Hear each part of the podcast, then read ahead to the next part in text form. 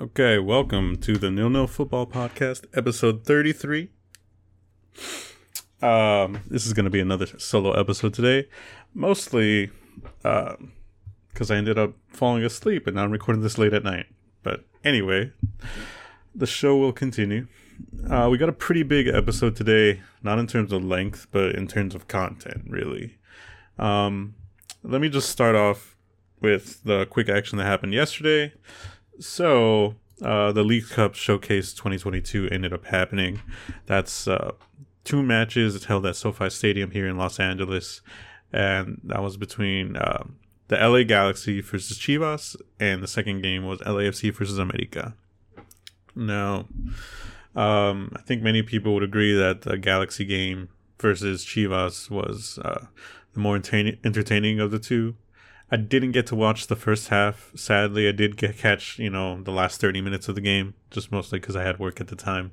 Um, and yeah, so from what I heard, the first half there was a lot more action going on, and uh, it was a lot more back and forth. Uh, not many teams really defending, but more putting their emphasis on attacking. And uh, Chivas really needed a win, pretty much, since they haven't won all season.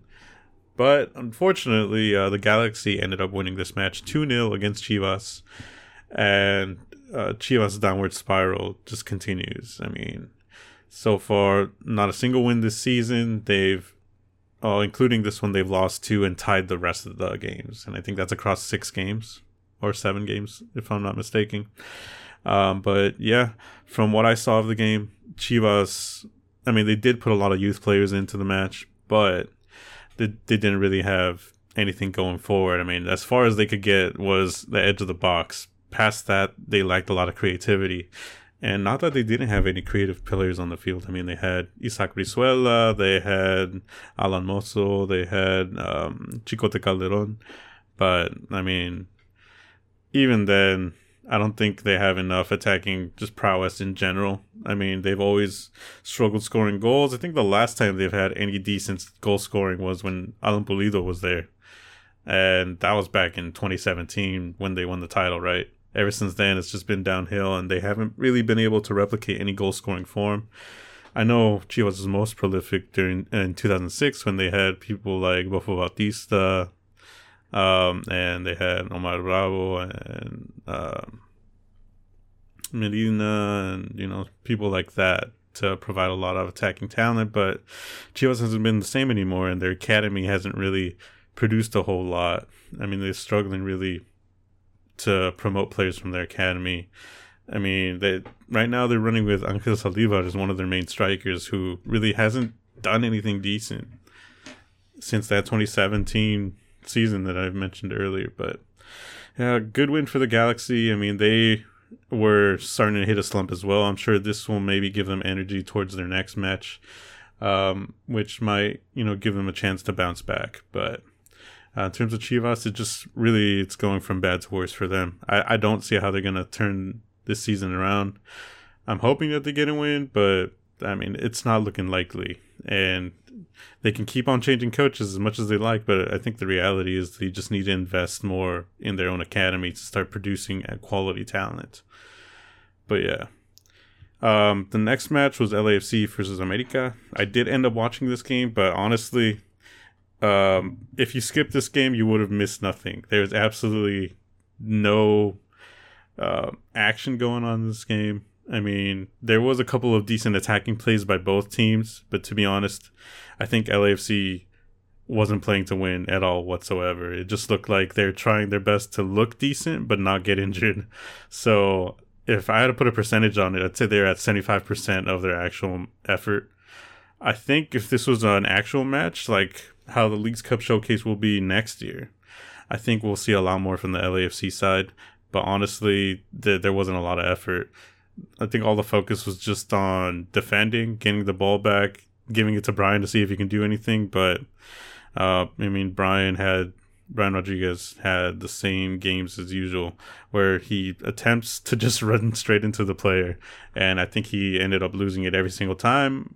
There's probably one where he was successful, but at that at that point he just over dribbled it and ended up giving it to the next defender in line. Um, Sifu was pretty decent, I guess, in the second half. Um, you could tell that America had a little bit more uh, attack in the first half. Uh, but then again, we were playing with most of our attacking players on the bench.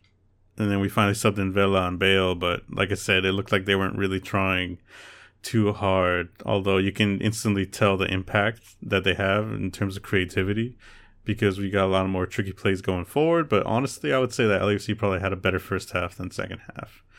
Um, in the end, this game ended nil nil, and it ended up going to penalties. Not that they were playing for a trophy or anything like that, just more like to get a result from the match that wasn't a draw. Uh, and in penalties, it, it was pretty lackluster, if anything.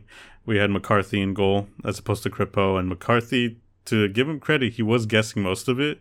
However, his hands didn't seem strong enough to actually keep any of the balls out. I think there's there was only one that he actually blocked, and as a as a goalkeeper, as long as you block one, I think that's good enough for you to be a hero. Yeah, he guessed probably like two or three more penalties after that, but as long as he saved one, it's literally up to the rest of the players to just make their shot. I mean, you have a free shot on goal, you might as well make it.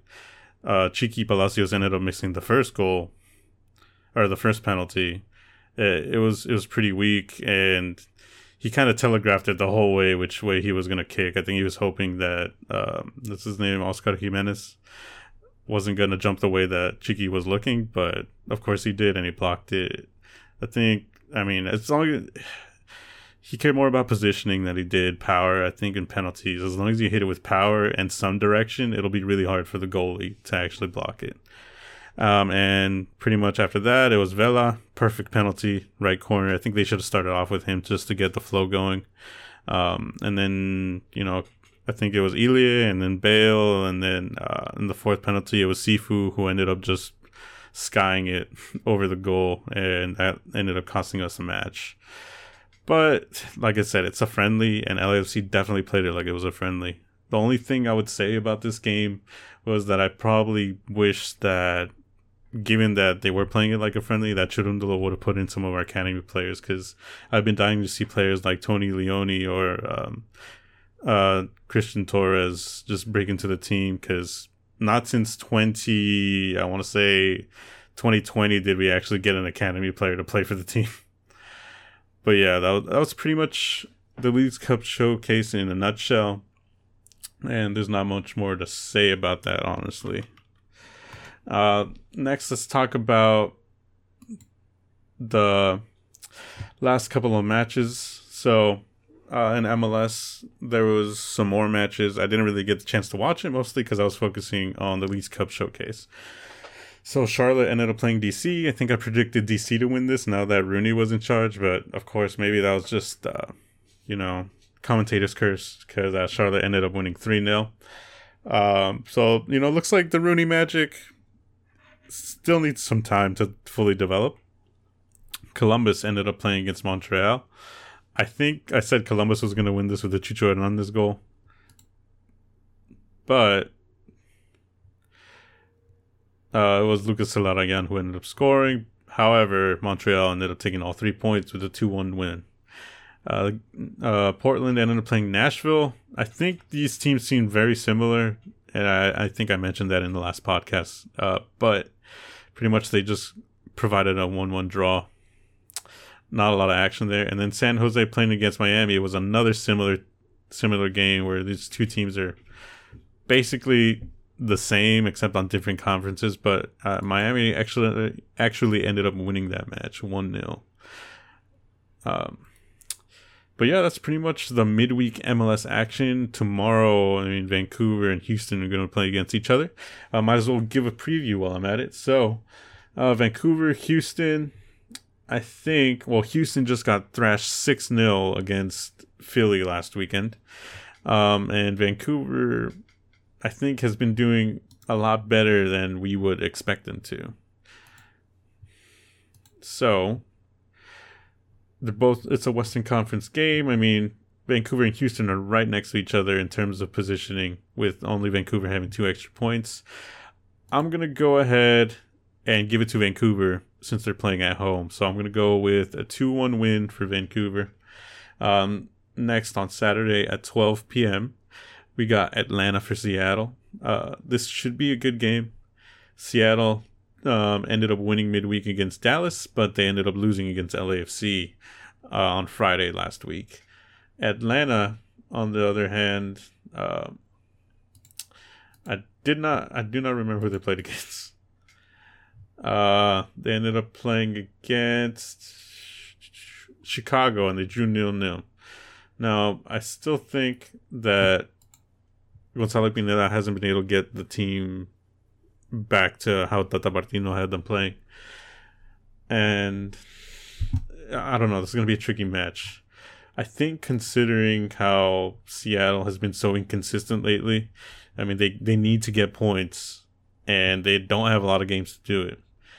But Atlanta as well, they haven't been doing so great either. I mean Seattle is literally on the cusp of the playoffs in seventh place, tied with Portland in eighth. So if they lose, they're out of the playoffs. Uh, Atlanta is sitting all the way in 12th, but they're only four points out. I think I'm just going to go with a draw. I'm going to go with a 1 1 draw of Atlanta versus Seattle. I cannot, for the life of me, decide who's going to be better. Uh, Charlotte versus Chicago. Chicago's been pretty decent lately. I mean, there's been a couple of draws, a couple of wins, uh, not as many losses. And Charlotte, I think they're starting to pick up form a little bit again as well. I'm gonna go with Charlotte though, because I think they got a little bit more attacking talent than Chicago does at the moment. Watch that bite me. but yeah, at 4 p.m. Charlotte for Chicago, I'm gonna go with a 2 0 win versus Chicago. Then we got Cincinnati versus Philadelphia. I mean, Philadelphia isn't as red hot form as you can get. Cincinnati ended up tying um, against Miami last weekend, the 4 4 match. That was uh, pretty amazing to watch. However, I don't think they're going to get four goals against Philadelphia. So I'm going to go with a 4 2 win for Philly. Um, next, we got Columbus versus NYC. I mean, Columbus, I thought they were going to do good against Montreal, but they ended up losing. So I'm going to go for NYCFC on this one. Just a normal 2 0 win.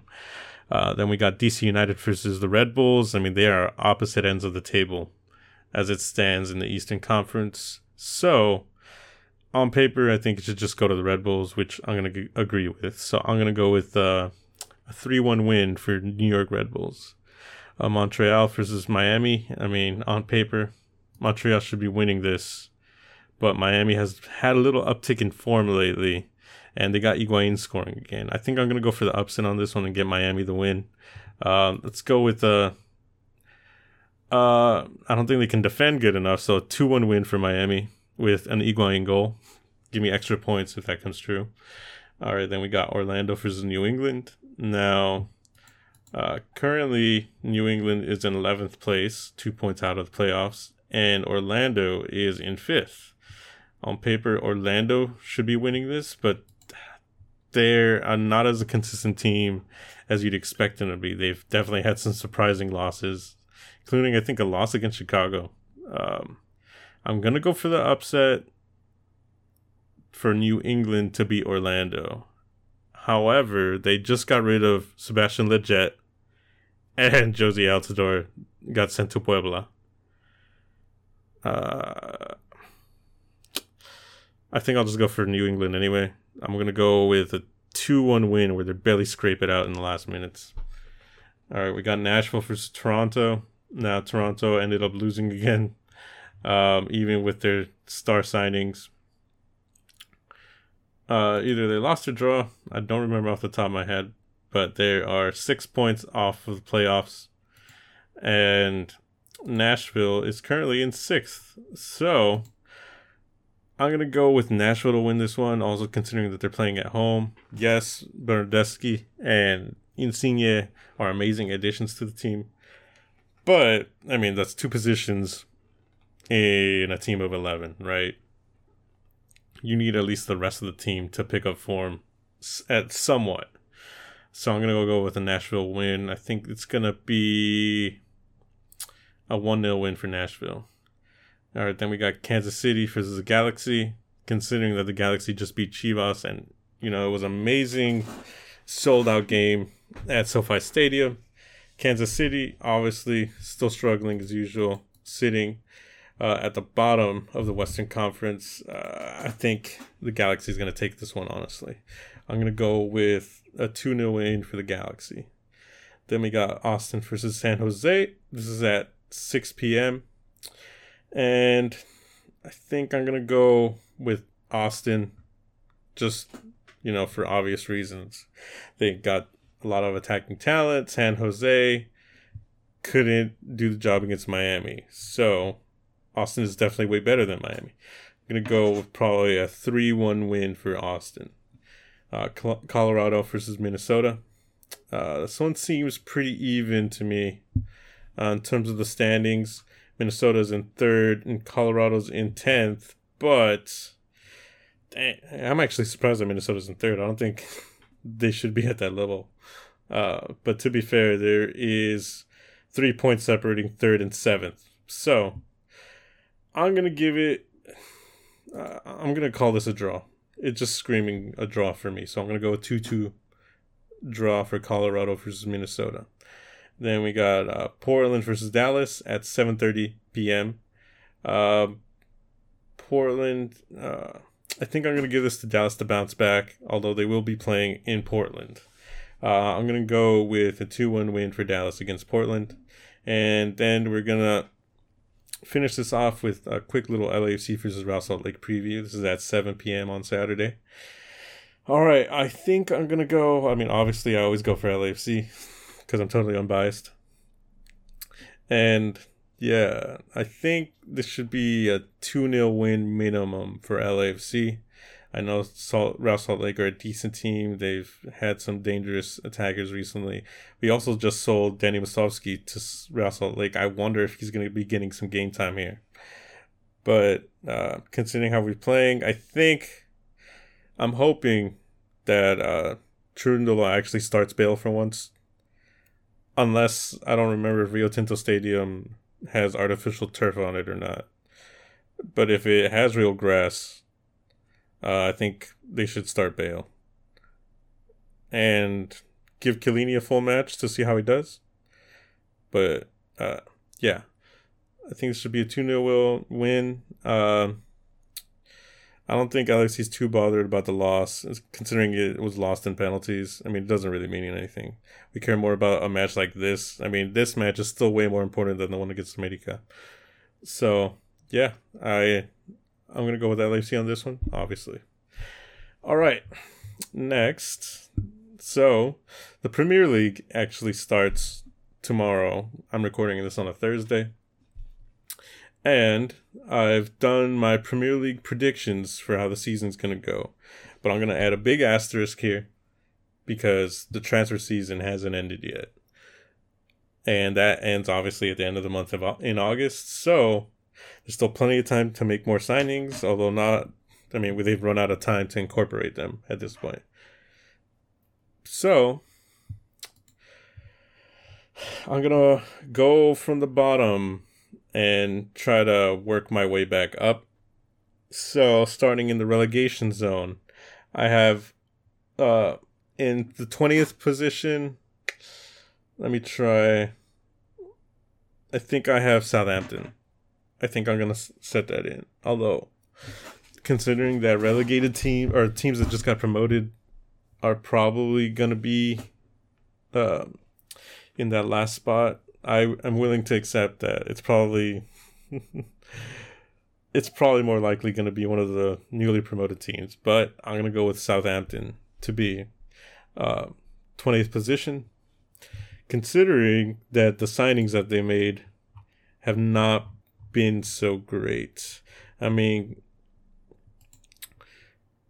uh, currently, so in terms of transfers coming in, they had Armel Bella Kotchap, Romeo Lavia, Joe Aribo, Gavin Bazunu, Mateusz Lis, Sekou Mara from Bordeaux. Uh, honestly, I do not know any, who any of those players are. In terms of players going out, I mean, they had Fraser Forster leave to Tottenham on a free. Um, and honestly, that's the main one. Shane Long goes to Reading on a free, but I don't know. I don't think he's been there that long.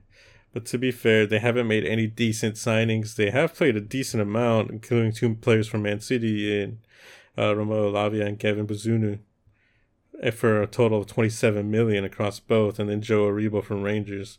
From what I've heard, Joe Aribo is probably the best player out of the bunch that they've signed. But I mean, we'll, we're still waiting to see that. So, in terms of Southampton, they have not made a lot of signings, and I'm worried for them. I'm hoping they have like a decent you know, one more signing before the window closes. But if that doesn't change, I'm going to keep them in the 20th position. All right, next up, I have Bournemouth listed in 19th. Now, the main reason is pretty similar to Southampton. They've, of the three promoted teams, I think they've made the least amount of signings. Um, let me read off the signings here. So, you have uh, they've had three signings. So you got Marcus Tavernier, Joe Rothwell from Blackburn, and then Ryan Fredericks from West Ham. I think the most prolific of them is Ryan Fredericks, but then again, he was a player from West Ham who was not playing that often. Yes, he does have Premier League experience, but if he couldn't start at West Ham, I don't, I don't know how many favors he's going to do you as a promoted team. Um, in terms of out, it's just pretty much they got rid of some players that didn't play. Uh, but besides that, no major signings. I don't know how much of a coach, uh, how, how well of a coach. I believe it's, uh, I believe was it Scott Parker? Yes. I, I don't know how good of a coach he is. Clearly, he's talented enough to bring up teams from the Championship to the Premier League, as he did it with Fulham, I believe. Uh, the last time Fulham were up, but yeah, it's not looking too good for Bournemouth. I, I, I can't say that I believe in their transfers and bringing up a championship team to the Premier League without any significant signings has definitely shown in the past, or there's plenty of cases in the past where that pretty much just guarantees you getting relegated. All right, in the last relegation spot, I have Fulham um, as coming back in, or being the last team being relegated. Uh, obviously Fulham has that. Uh, I don't know if I would call it a stereotype, but they're known to be one of those teams, along with um, what's his name? Oh god, I can't believe I forgot the name of the team. Green and yellow, the Canaries. I know it starts with an N.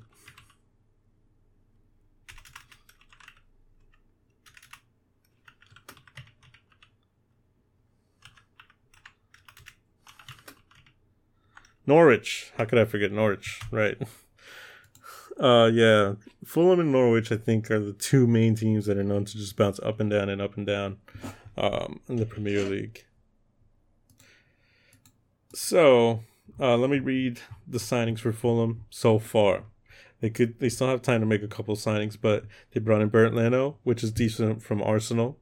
Uh, for it's actually a permanent signing for eight mil. Uh, they've brought in João Palhinha from Sporting Lisbon. This looks to be their marquee signing, uh, for, for twenty mil. Uh, then you got Andreas Pereira from Manchester United for ten million. I'm surprised that Manchester United was able to get ten million out of Fulham for that. Um, hopefully performs, but that hasn't been the case um, since he's played at Manchester United. The only time Andres Pereira has performed is in preseason. After that, he doesn't really do much of anything. And the rest of the players, I mean, you got Kristian Sekularac, Manor Solomon from Shakhtar Donetsk, and Kevin Mbabu from Wolfsburg. Not great players, especially they're coming from outside of the Premier League. So if Andres Pereira doesn't perform, which is highly likely, I think they got a chance to go back down, considering that they only have one more key signing in the outfield, and the other signing is Bernd Leno, who's in goal. I mean, you can do a lot as a goalie, but you need to score goals to win games. Uh, in terms of out, they had Fabio Fabio Carvalho actually going to Liverpool officially. I remember that the last time that Fulham was up, um, it was pretty close or either maybe it was last season when they got relegated, but Fabio Carvalho was already really close to going to Liverpool back then, but it didn't ended up happening. Um, they've also lost uh, they lost a couple of players. I mean, they they've lost a decent amount of players, but the main one's Fabio Carvalho and I think Jean Michael Seri to Hull City, and Andre Frank Zambo Anguissa to Napoli. But yeah, I don't think Fulham signings are enough to keep them into the Premier League. I would like if they were, because I think they're one of those teams that should be there just based on name, but they haven't, fortunately, backed that up with their performances. All right, let's move on to the team in last place outside the relegation zone. Uh, for this one, I'm going to go with Everton, just based on the fact that they ended up losing to Minnesota United.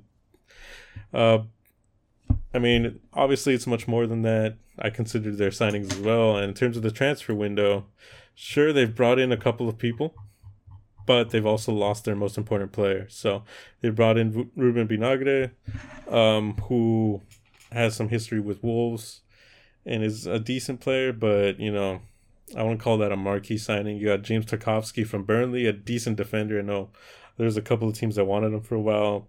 I think Newcastle wanted him last year but he arrives from Burnley on a free, given that they got, you know, relegated.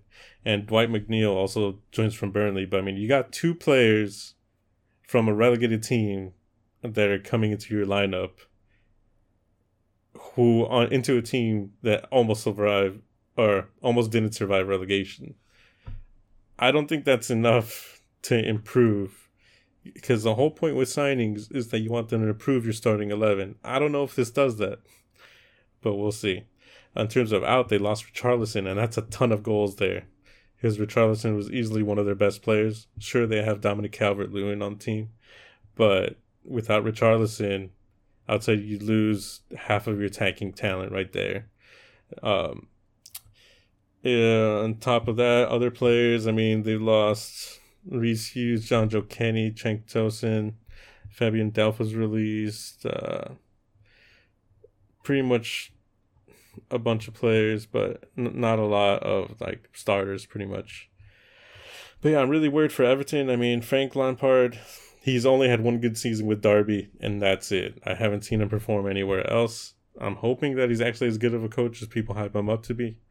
But without any decent signings for Everton, I don't think they're going to have enough. I mean, I was really close to putting them in the releg- relegation zone that might change by the time the transfer window closes, but we'll see. We'll see. I can easily swap them out for probably Fulham. It's really close there. But given how Everton's transfers have been over the last couple of years, uh, the amount of money they spend and the, the so few people that they ship off for high amounts of money, I think they're probably not going to make any new signings. They're probably re- uh, restricted by budget. All right, let's move on to the team in 16th place. I put Wolves. Now, I don't think Wolves is bad enough to be 16th, but I don't think they're good enough to move up. If if you get what I mean. I think just other teams have improved in the offseason while they haven't really done so much. So, if you look at their transfers, they brought in Hwang Hee Chan from Red Bull Leipzig. I believe he was on loan last year and then he became permanent. Yes. They officially bought him permanently, but he was already there. Uh, then you got Leon Chiwome from AFC Wimbledon. I mean, that's that's you know from you're coming from leagues below into the team. Then you got another.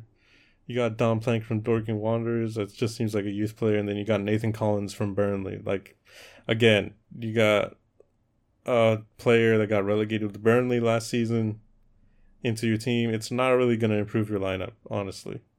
In terms of out, there's been some decent amount of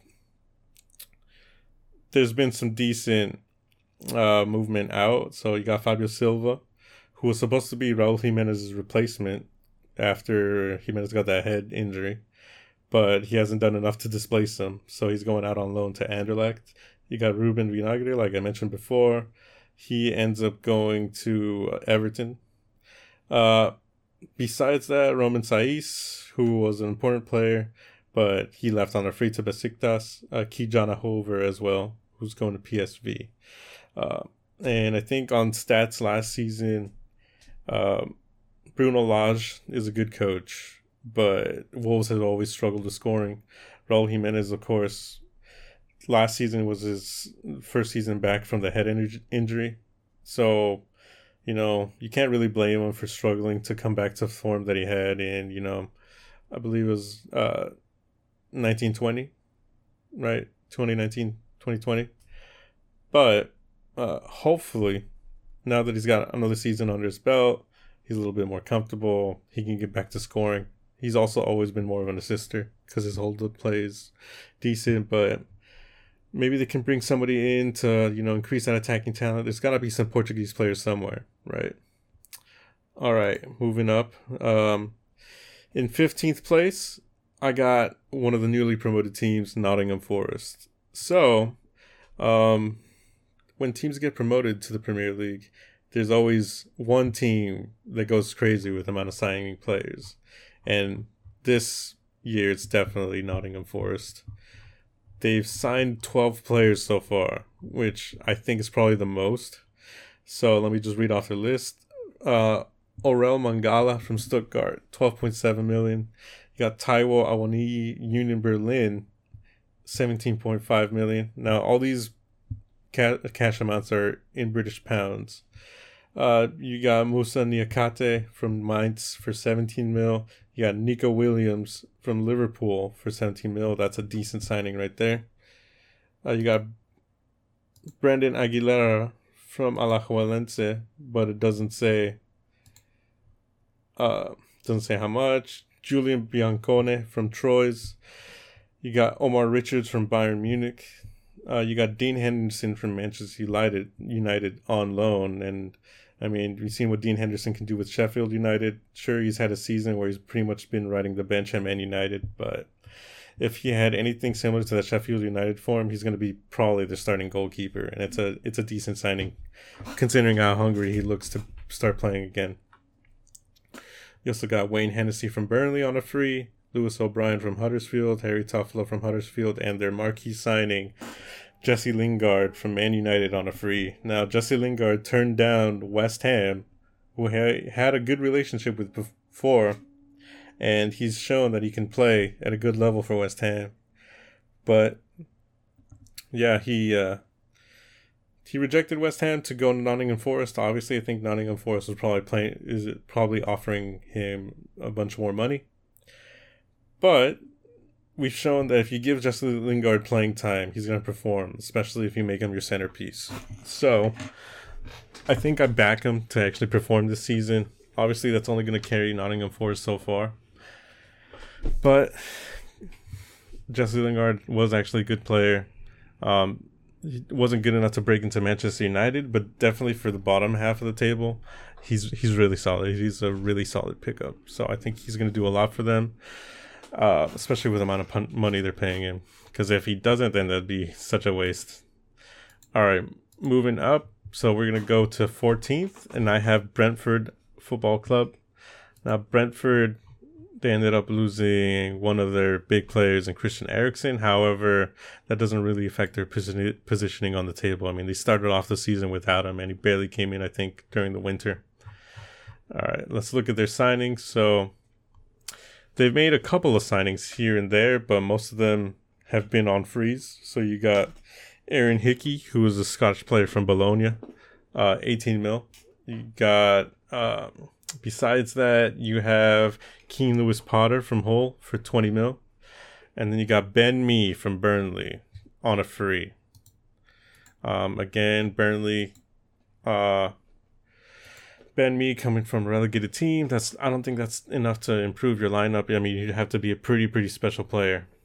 Um, but yeah, although I think Brentford is good enough to stay up, mostly because of their manager. Uh, I think they have um, they have a lot of or the environment they have is really good. Their fans are amazing, and their manager is excellent. I believe uh, considering it was their first Premier League season last season ever, and the, the position they finished, they never looked like they were in danger of being uh, they were in danger of being relegated. So, I think they can replicate that again. Um, all right, let's move on to the next team. So, Um, in last of the bottom half of the table, I got Leeds. Now, Leeds barely survived the drop last season. Um, I think with with uh, a handful of games to go, they ended up replacing Marcelo Bielsa for Jesse Marsch. And Jesse Marsch ended up doing the American thing and bringing on a lot of American talent. Now, that being said, they also lost two of their best players. So let's read off their signings so far. Tyler Adams from Red Bull Leipzig for 20 mil. Uh, Tyler Adams, one of the best up and coming U.S. national team players. I mean, he did amazing when he was at the Red when he was at Red Bulls. He was doing amazing at Red Bull Leipzig. Um, so I'm glad he's finally going to be able to get tested in a tough league like the Premier League. Brenden Aaronson as well, coming through the Red Bull system. I mean, he started he's doing amazing things for Philadelphia. Uh, ended up getting his move to Red Bull Salzburg, and I mean, just a year or a year and a half later, he's already at Leeds. Uh, that cost twenty four point seven mil. Then they signed Rasmus Kristensen from Red Bull Salzburg.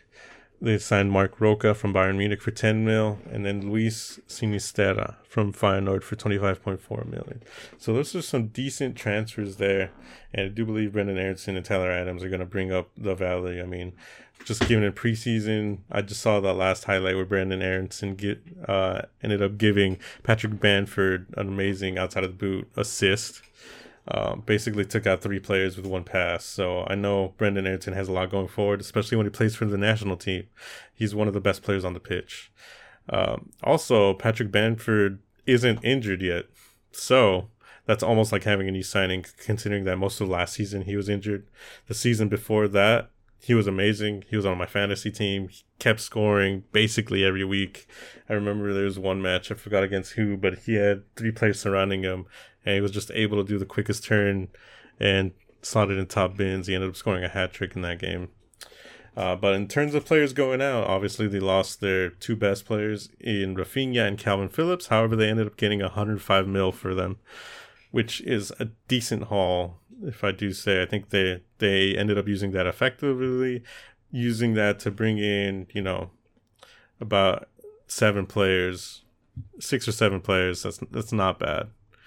Um, Leicester. Uh, uh, oh, whoops. Sorry, I skipped a team. Actually, I'm going to reverse this. Okay, I'm going to have Leicester. I originally had Brighton finishing 12th, but I think I'm going to go with Leicester. That mainly being is that it seems like Leicester has some budget issues that they're dealing with at the moment. They have not made a single signing whatsoever this season. On the opposite end, they actually released um, some actual long time players of Leicester. So Casper Schmeichel is no longer with the team anymore. From what I heard, they released him based on his salary, as he was one of the highest paid players at the club.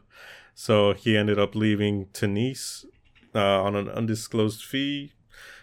But yeah, it's a shame. I think Casper Schmeichel and Leicester, they're synonymous with each other, considering that he was there for 11 seasons and he was one of, uh, he was the main goalkeeper during that 2016 uh, title run. So it's a shame to see him leaving, but I guess they needed the money to see if they can bring anybody in.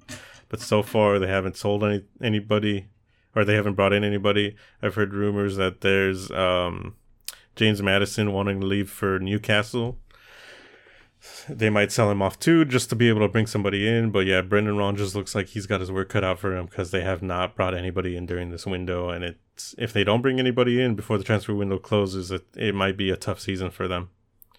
All right, like I mentioned, um, in eleventh place I got Brighton Hove Albion.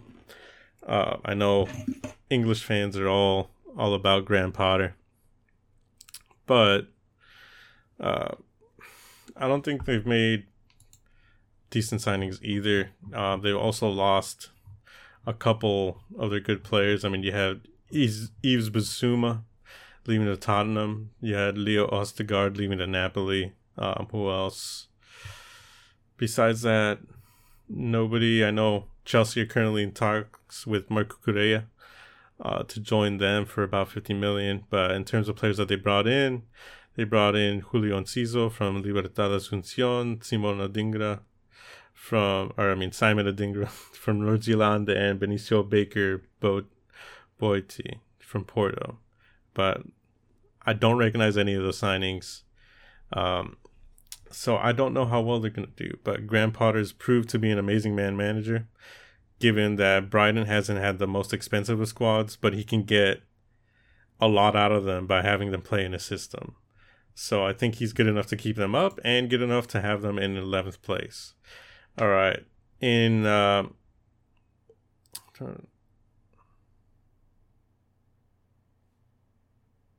I feel like I numbered this wrong. Okay, 17.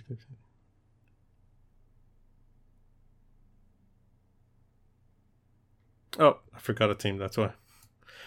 Whoops. Actually, perfect timing. Uh, I forgot to place Aston Villa in my chart. My bad. But yes, so 12, 11, 10th place, I got Aston Villa. Now, Aston Villa, um, they got Stevie G at the reins, obviously. They ended up making the Philippe Coutinho deal permanent from Barcelona for 17 mil. What a bargain, considering that Barcelona probably paid 10 times as much. Uh, they got Diego Carlos from Sevilla for 26 million. They also got Boubacar Kamara from Marseille for free, and the rest of the players they've got are just, you know, free or loaned. Um, in terms of out, they lost Carney Chukwuemeka to Chelsea for 20 million. They've lost Matt Targett at Newcastle for 15. They've sent out Trezeguet to Trabzonspor. Um, that's the main. Those are the main losses in terms of Aston Villa. So I think they're able to keep a good core. Um, but yeah, they've they've had some decent players come in. Um, I think this is just mainly based off of how Stevie G and Steven Gerrard uh, manages. So I think they're good enough to stay, especially with Philippe Coutinho. I mean, you got a main creative source there. Uh, they're good enough to stay in tenth place. Uh, and ninth, I have Crystal Palace, mostly because the the way that Patrick Vieira has had them playing last season. Sure, they lost Conor Gallagher, but I think that's more to do with Patrick Vieira's management of turning Crystal Palace around. They're a lot more threatening as a team. I think that they can do a lot. Let's look at their signings so far. Okay, so in terms of players coming in, they've brought in Chris Richards from Bayern Munich, the American. I know he's from FC Dallas, and we ended up um, sending him on trial to Bayern Munich, right? Or I mean, we. I just meant America in general. Um, so yeah, I'm excited to see how he's going to play, considering I haven't had a lot of time to see him in Bayern Munich. Um, but he's definitely going to get a lot more chances at Crystal Palace. Uh, they brought in Malcolm Ebiowei from Der- Derby, Sam Johnstone from West Brom, and Cheick Doucouré from Lens for 21 mil. Uh, in terms of players going out, it doesn't look like they have anybody notable leaving besides Conor Gallagher, but he was just on loan anyway. So I think, you know, with those players that they brought in, I think with Patrick Vieira, you know, having one more season in charge to implement a system, I think they're going to be good enough to be 10th place or ninth place, I mean. Uh, in terms of eighth, I have Newcastle United. Obviously, they got taken over last season, um, and they're now 10 times more rich than Man City, although they're going to have to do some financial acrobatics to be able to put all that wealth to use so far they've been tempting a lot of players with the newfound money that they have. So obviously, I've already mentioned before that they have they're rumored to be going after James Maddison, and James Maddison seems to be enticed by the opportunity. Uh, in terms of signings, it looks like they've cleared out a lot of their dead weight from um, the championship teams and the relegation threatened teams that they had uh, the last couple of seasons. So they brought in Matt Targett officially from Aston Villa. I believe he went on loan um, in the second half of the season to Newcastle. They brought in Nick Pope, a solid goalkeeping acquisition from Burnley. I would say, in terms of players from Burnley, Nick Pope is probably one of the top of the list in terms of actually increasing the quality that you have.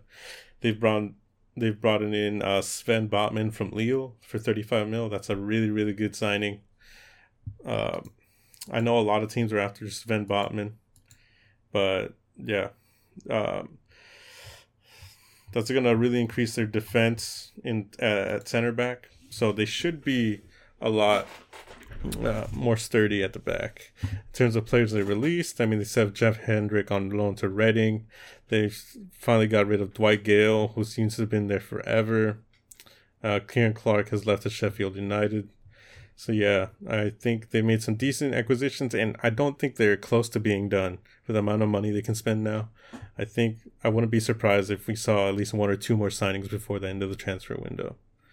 All right, we're moving into the European positions. So in seventh place, I have West Ham United. Um, obviously, David Moyes is doing amazing things at at the club. Um, he's definitely getting the most out of the players and having them performing at the top of the level. It's a shame that they couldn't get Jesse Lingard or couldn't offer him enough money to um, entice Jesse Lingard to come to the club because I think he would have been a really good acquisition for them. But regardless, they still made some decent signings. So they've officially bought Alphonse Areola from PSG for 10.5 million. Uh, they've also signed new striker in Gianluca Scamacca from Sassuolo for 35.5 million. I mean, that obviously is one of their marquee signings, as well as Nayef Aguerd from Rennes for 30 mil. Um, they've also signed Flynn Downs from Swansea and Patrick Kelly from Coleraine. Uh, in terms of players going out, Mark Noble, obviously, I think he retired. uh, they've let go of, uh, well, Yarmolenko left on a free. Fredericks ended up going to Bournemouth on a free, and Sonny Perkins goes to Leeds on a free.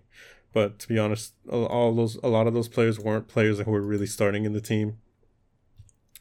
Um, in terms of Gianluca Scamacca, I'm interesting to see how he does. Um, obviously, you got Michail Antonio still there, and if anything, he's been one of the top performing strikers in the league especially the last couple of seasons. So he always has goals in him. I'm interested to see how Gianluca Scamacca is gonna perform given that. So is he gonna be one of those strikers that hits the ground running, or is he gonna be one of those that takes a while to adapt and then finally gets good, or he could just be um, you know one of the flops that never ends up performing whatsoever. All right, moving up. So in sixth place in the Europa League spot. Well, actually, technically, I think sixth place might also be um, the Conference League, not sure. Uh, I have Chelsea. So Chelsea has do, has had some decent transfers, but I don't know. It looks like Tuchel was very frustrated with the preseason how it's going. They've also lost a lot in terms of defense. So Sterling, uh, one of the main signings for Man City, ended up arriving from Man City. Uh, oh wait, one of their key signings for Chelsea from Man City, forty-seven point five million. They also got Kalidou Koulibaly, a great defensive addition for Napoli for thirty-three million. I think that's a bargain, but it's also because he was on the last year of his contract.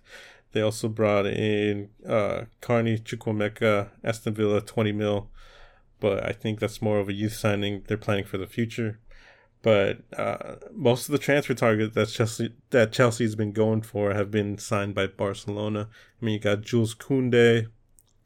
Um, who else did you end up going? Uh, I heard that they're after Frankie De Jong now at the moment, who doesn't want to leave whatsoever. Uh, they lost Andreas Christensen to Barcelona. Well, I mean, in terms of players going out, Romelu Lukaku, utter failure, ended up going back to Inter Milan on a loan. Uh, Antonio Rudiger goes to Real Madrid on a free. Um, I mean, they released Danny Drinkwater. I think they still need a lot more signings to get back to the level that they used to be at. But ever since they won the Champions League, it seems like their form has been getting worse. So obviously, especially in the top six, a lot of positions can change. But for now, I'm going to put Chelsea in the sixth spot. A lot of people are probably going to call me crazy for that, but nah, whatever. Uh, then we got Arsenal in fifth. Now, Arsenal looks very much improved from last season, especially uh, with the signings that they made. They finally have a decent striker who looks happy to be there. I think the keyword there being happy to be there. Um, in terms of the players that they brought in, I mean, great Gabriel Jesus, like I just said, Man City, 45 mil. In preseason, he's been lighting it up. He's been scoring goals for fun. I think he had a hat trick in the last game of the preseason. You got Marquinhos from Sao Paulo. You got Matt Turner from New England Revolution. Now, a lot of um, British fans of Arsenal might not know Matt Turner that well, but obviously, me who follows the MLS, I'm pretty uh, familiar with Matt Turner, especially for the national team. Very, very good goalkeeper. I wouldn't be surprised if he ended up gaining some starts from Aaron Ramsdale and showing what he can do. They also brought in Fabio Vieira from Porto for 34 mil. I think that's a pretty decent signing. I know that a lot of teams wanted him, and it's it's exciting. Also, another rival from Man City, Alexander Zinchenko, ended up arriving for 32 mil. That's uh, champion, I mean, Premier League winning experience. Uh, played with Pep, is probably really comfortable with Arteta, and it, it could only improve them just giving his winning mentality. He knows what it takes to win the league. I mean, all these additions definitely look like they improve the team. In terms of players going out, there there was a decent amount. You had Folarin Balogun who left to Stade Reims on loan. Bernd Leno went to Fulham for eight million. Uh, Guendouzi went to Marseille for ten million, but he wasn't even playing last season. Nuno Tavares went to Marseille on loan. Alexander Lacazette went back to Lyon for free. Um, a lot of other more like youth players. I mean, Austin Trusty, another uh, American player, went to Birmingham on loan but yeah. Uh, Omari Hutchinson, but another youth player, but ended up going to Chelsea for free. But yeah, in terms of the players they brought in, they definitely have improved their squad from what I've seen. So I think that'll be enough, especially considering how they're playing toward the second half of the season, toward the end. I think Arteta was finally getting them flowing, and especially with all the bad blood most of the bad players out of there. I think Arsenal might finally be on their way up. The only reason I have them the fifth is because Arsenal also has a tendency to implode halfway through the season, especially with how toxic the fan base is. So we'll see how they do. But for now, I have them fifth. They can easily be in the top four as well. I think. Um, in fourth place, a bit optimistic, but I have you know my favorite Premier League club, which is Man United. Now the transfer season hasn't gone that great considering the whole transfer saga that they have with Frankie de Jong as well as the Cristiano Ronaldo show. Um, I think if we are able to clear those up before the transfer window ends, uh, it, it, would just be a positive thing. Uh, Ronaldo, I I always wanted him to stay, but if he doesn't want to stay, you're not going to get anything good out of him. Obviously, he's going to score goals, but why would you want to upset Ronaldo, an upset Ronaldo playing for your team who doesn't want to be there? and who probably is not going to want to play Europa League whatsoever. So uh, I think we should just find out a way to get rid of him, whether that's on loan or, you know, release him from his contract. But I don't think he should be at the club unless, you know, he actually does want to play and maybe the media is the one that's creating all this drama. Um, in terms of that, Frankie De Jong, I think they should have just went for a different player a long time ago. We're really holding out till the end of the season, or to the end of the transfer window, to see if we can sign Frankie De Jong, who's publicly shown that he does not want to go to Man United. But yeah, I think we need to sign a striker before the transfer window closes. If we sign the striker, I think it's cements our spot in the top four. The main reason I have us in top four because I highly rate Erik Ten Hag as manager. If you would have asked me um, back when Ole was a manager, uh, who my favorite would have been, it would have been Erik Ten Hag. And I'm glad that they ended up going that route instead of Mauricio Pochettino because Erik Ten Hag seems to be, you know, one of those professor type managers where he analyzes everything. He pays attention to every little detail he's very organized. He cares a lot about, you know, working as a team and he's very strict against those players who don't want to follow his rules. And that's especially what Manchester United have needed the last couple of seasons since Alex Ferguson left because there's been a lot of on field and out the field, off of the field drama. And I think a coach like Erik Ten Hag is going to greatly reduce that and maybe bring back the standard of Manchester United of old. But for now, I have them in fourth. I would love to see them in third or challenging for the title, but honestly, I think we're one season away from doing that if everything goes positively. Um, in third place, I have Tottenham Hotspur. Uh, so I think Tottenham Hotspur or the Spurs have been really good in the offseason in terms of the signings that they made. They've brought in a lot of decent players. I mean, obviously they still have Harry Kane. Who knows if he still wants to leave? But they also brought in Richarlison from Everton, which I think is a really, really good signing considering how aggressive he is in terms of wanting to score goals and all that. He also brings a lot of that um, kind of the trolling kind of, you know of player that will probably instigate a lot of the opposing team's players to get them yellow cards. I mean, they brought in uh, Ivan Perisic on a free from Inter Milan. Yeah, he's a little bit older, but Antonio Conte knows how to get the best out of him. Fraser Forster from Southampton, really good backup goalkeeper. Uh, I don't think they'd be upset about that. Yves Bissouma, one of the best players from Brighton. Sure, he has the he has the criminal charges against him, I think, still floating around. Who knows how that's going to be resolved? But in terms of play, he was one of the bright spots at Brighton, no pun intended. Uh, obviously mentioned Richarlison. Uh, a discreet signing was Clement Lenglet from Barcelona on loan. Um, I think that's going to be a decent defensive addition considering that they haven't really had um, a good center back pairing since um, Alderweireld and Vertonghen have left and they also signed Jed Spence, a young promising player from Middlesbrough, for 20 mil. In terms of players going out, they sent out Joe Rodon on loan to Rennes. Steven Bergwijn went to Ajax for 26 million. I think that's uh, they got a decent amount of money for that. Uh, and Cameron Carter Vickers finally ended up leaving Celtic.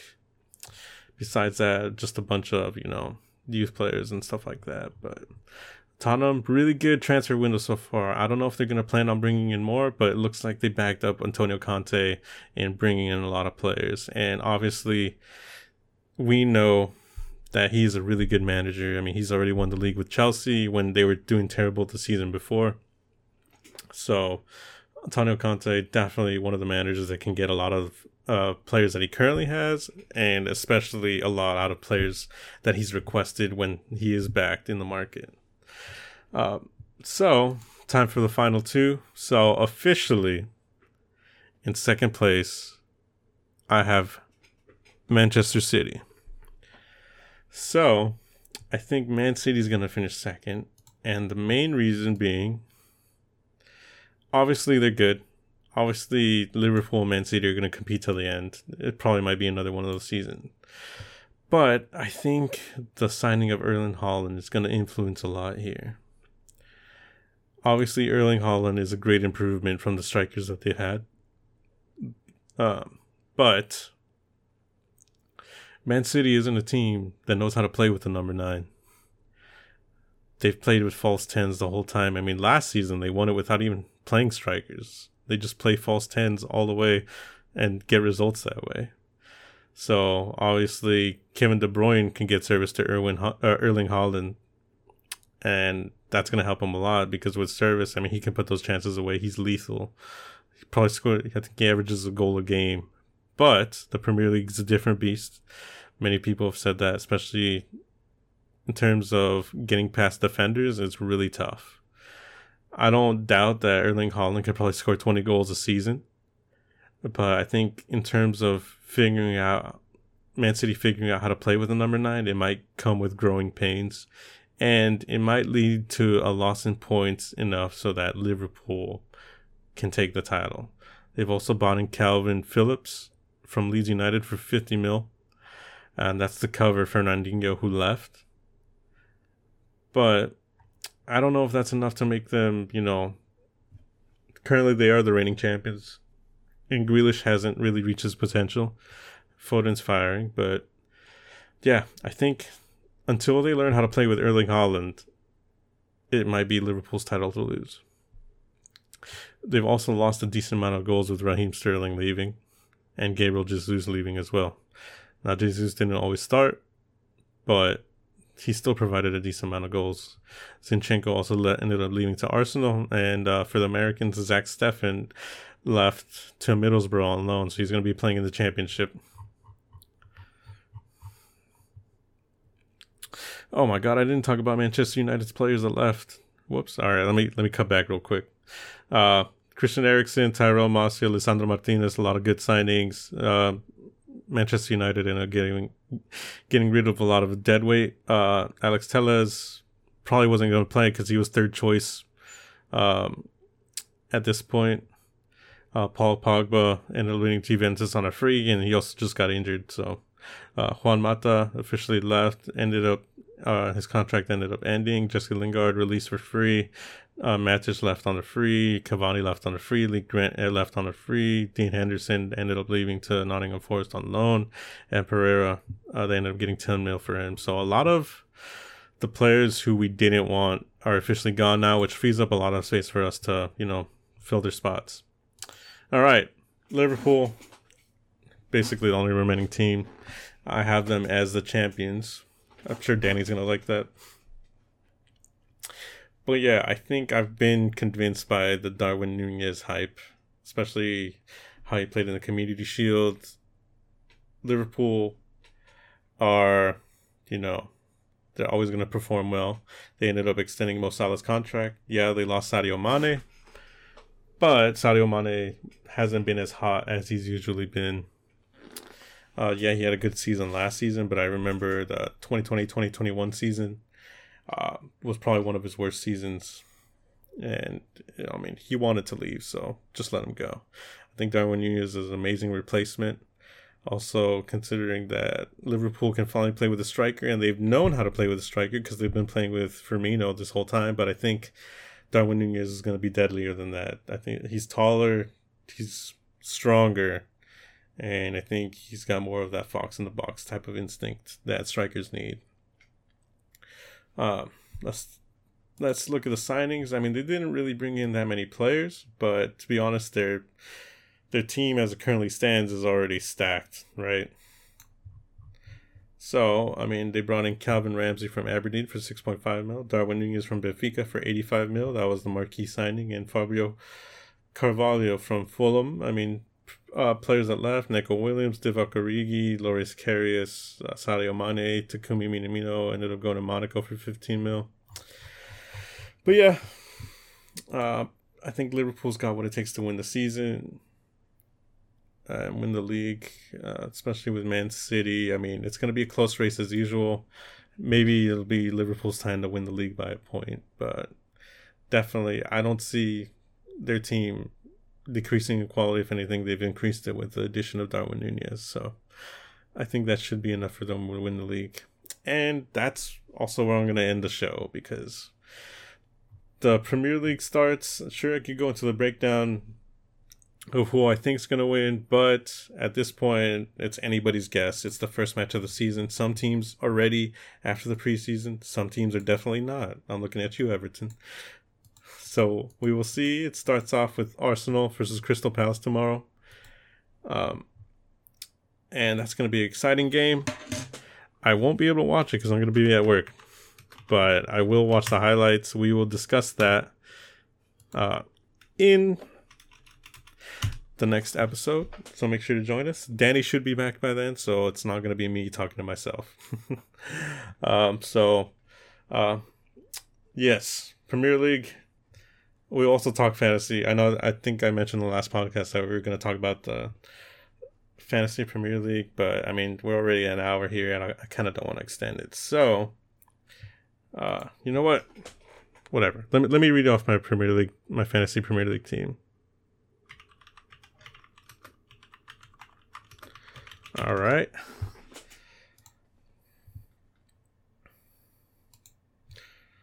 Okay.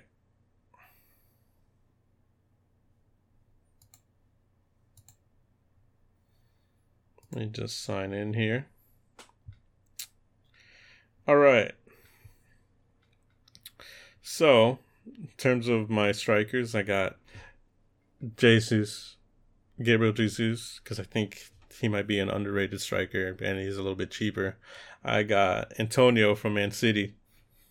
Uh, from Man City, from West Ham. Uh, I mean, they're playing against Man City, so I don't know how smart of a choice that is right off the bat. But it's probably better than having Mitrovic there, who is my sub. Um, in my midfield, I got Salah. Guaranteed goals, I think. I mean, I've had to learn from the last couple of seasons. If you don't have Salah, you're just basically giving up free points. Um, I got Bruno Fernandes. I always have Bruno Fernandes, and it's also because I named my team Bruno reverse card after him. Uh, so I always have to have Bruno Fernandes. He's my favorite Man United player at the moment. Um, then for Arsenal, I got uh, Smith Rowe in the midfield, and my last remaining midfield player is Jadon Sancho. I think he's going to pop off this season, especially with how they've been playing. He's been one of the better players in preseason. Uh, in terms of defense, I have Alexander Arnold again. With the amount of assists he provides, you're just giving up free points by not having him in there. Reece James from Chelsea, uh, Conor Coady from Wolves. I think that's just a cheap pickup, and he's been pretty stable. Although I probably could have picked somebody better as like a wing back or a left back, right back, something like that. Uh, and then I got uh, Lisandro Martinez from Man United as my last defender, mostly because I like maxing out my Man United slots, and I got a minimum have at least three Man United players in there. Um, and then for my goalie, I have Alisson. I think probably Liverpool or Man City is going to have the best defense. So you're better off having one of the, you know, Alisson or Ederson as your goalkeepers. In terms of my bench, I got uh, Matt Turner, the American from Arsenal, as my goalkeeper, my sub goalkeeper. I got Tanganga from Tottenham. I think that's just to make up the points. Uh, then I got Kanté from Chelsea. I don't know why he's just so cheap right now. It feels weird that he's that cheap, but I saw that he was available, so he's in my squad. uh, and then I got Mitrovic, who scored 40 goals in the championship. I think as long as they start them, they should be getting something. So yeah, so I'm gonna have them, uh, and that's my Premier League team. Join us in the next episode where we review, where we review all the weekend action. Danny's gonna be back. It's gonna be a lot of fun. So yeah, thanks for listening in. Make sure to you know give us a rating on the podcast. I mean, you don't have to like it, but at least give us a rating. At least I know, you know, somebody's listening. and yeah, so join us in the next episode. It's been a pleasure. Bye.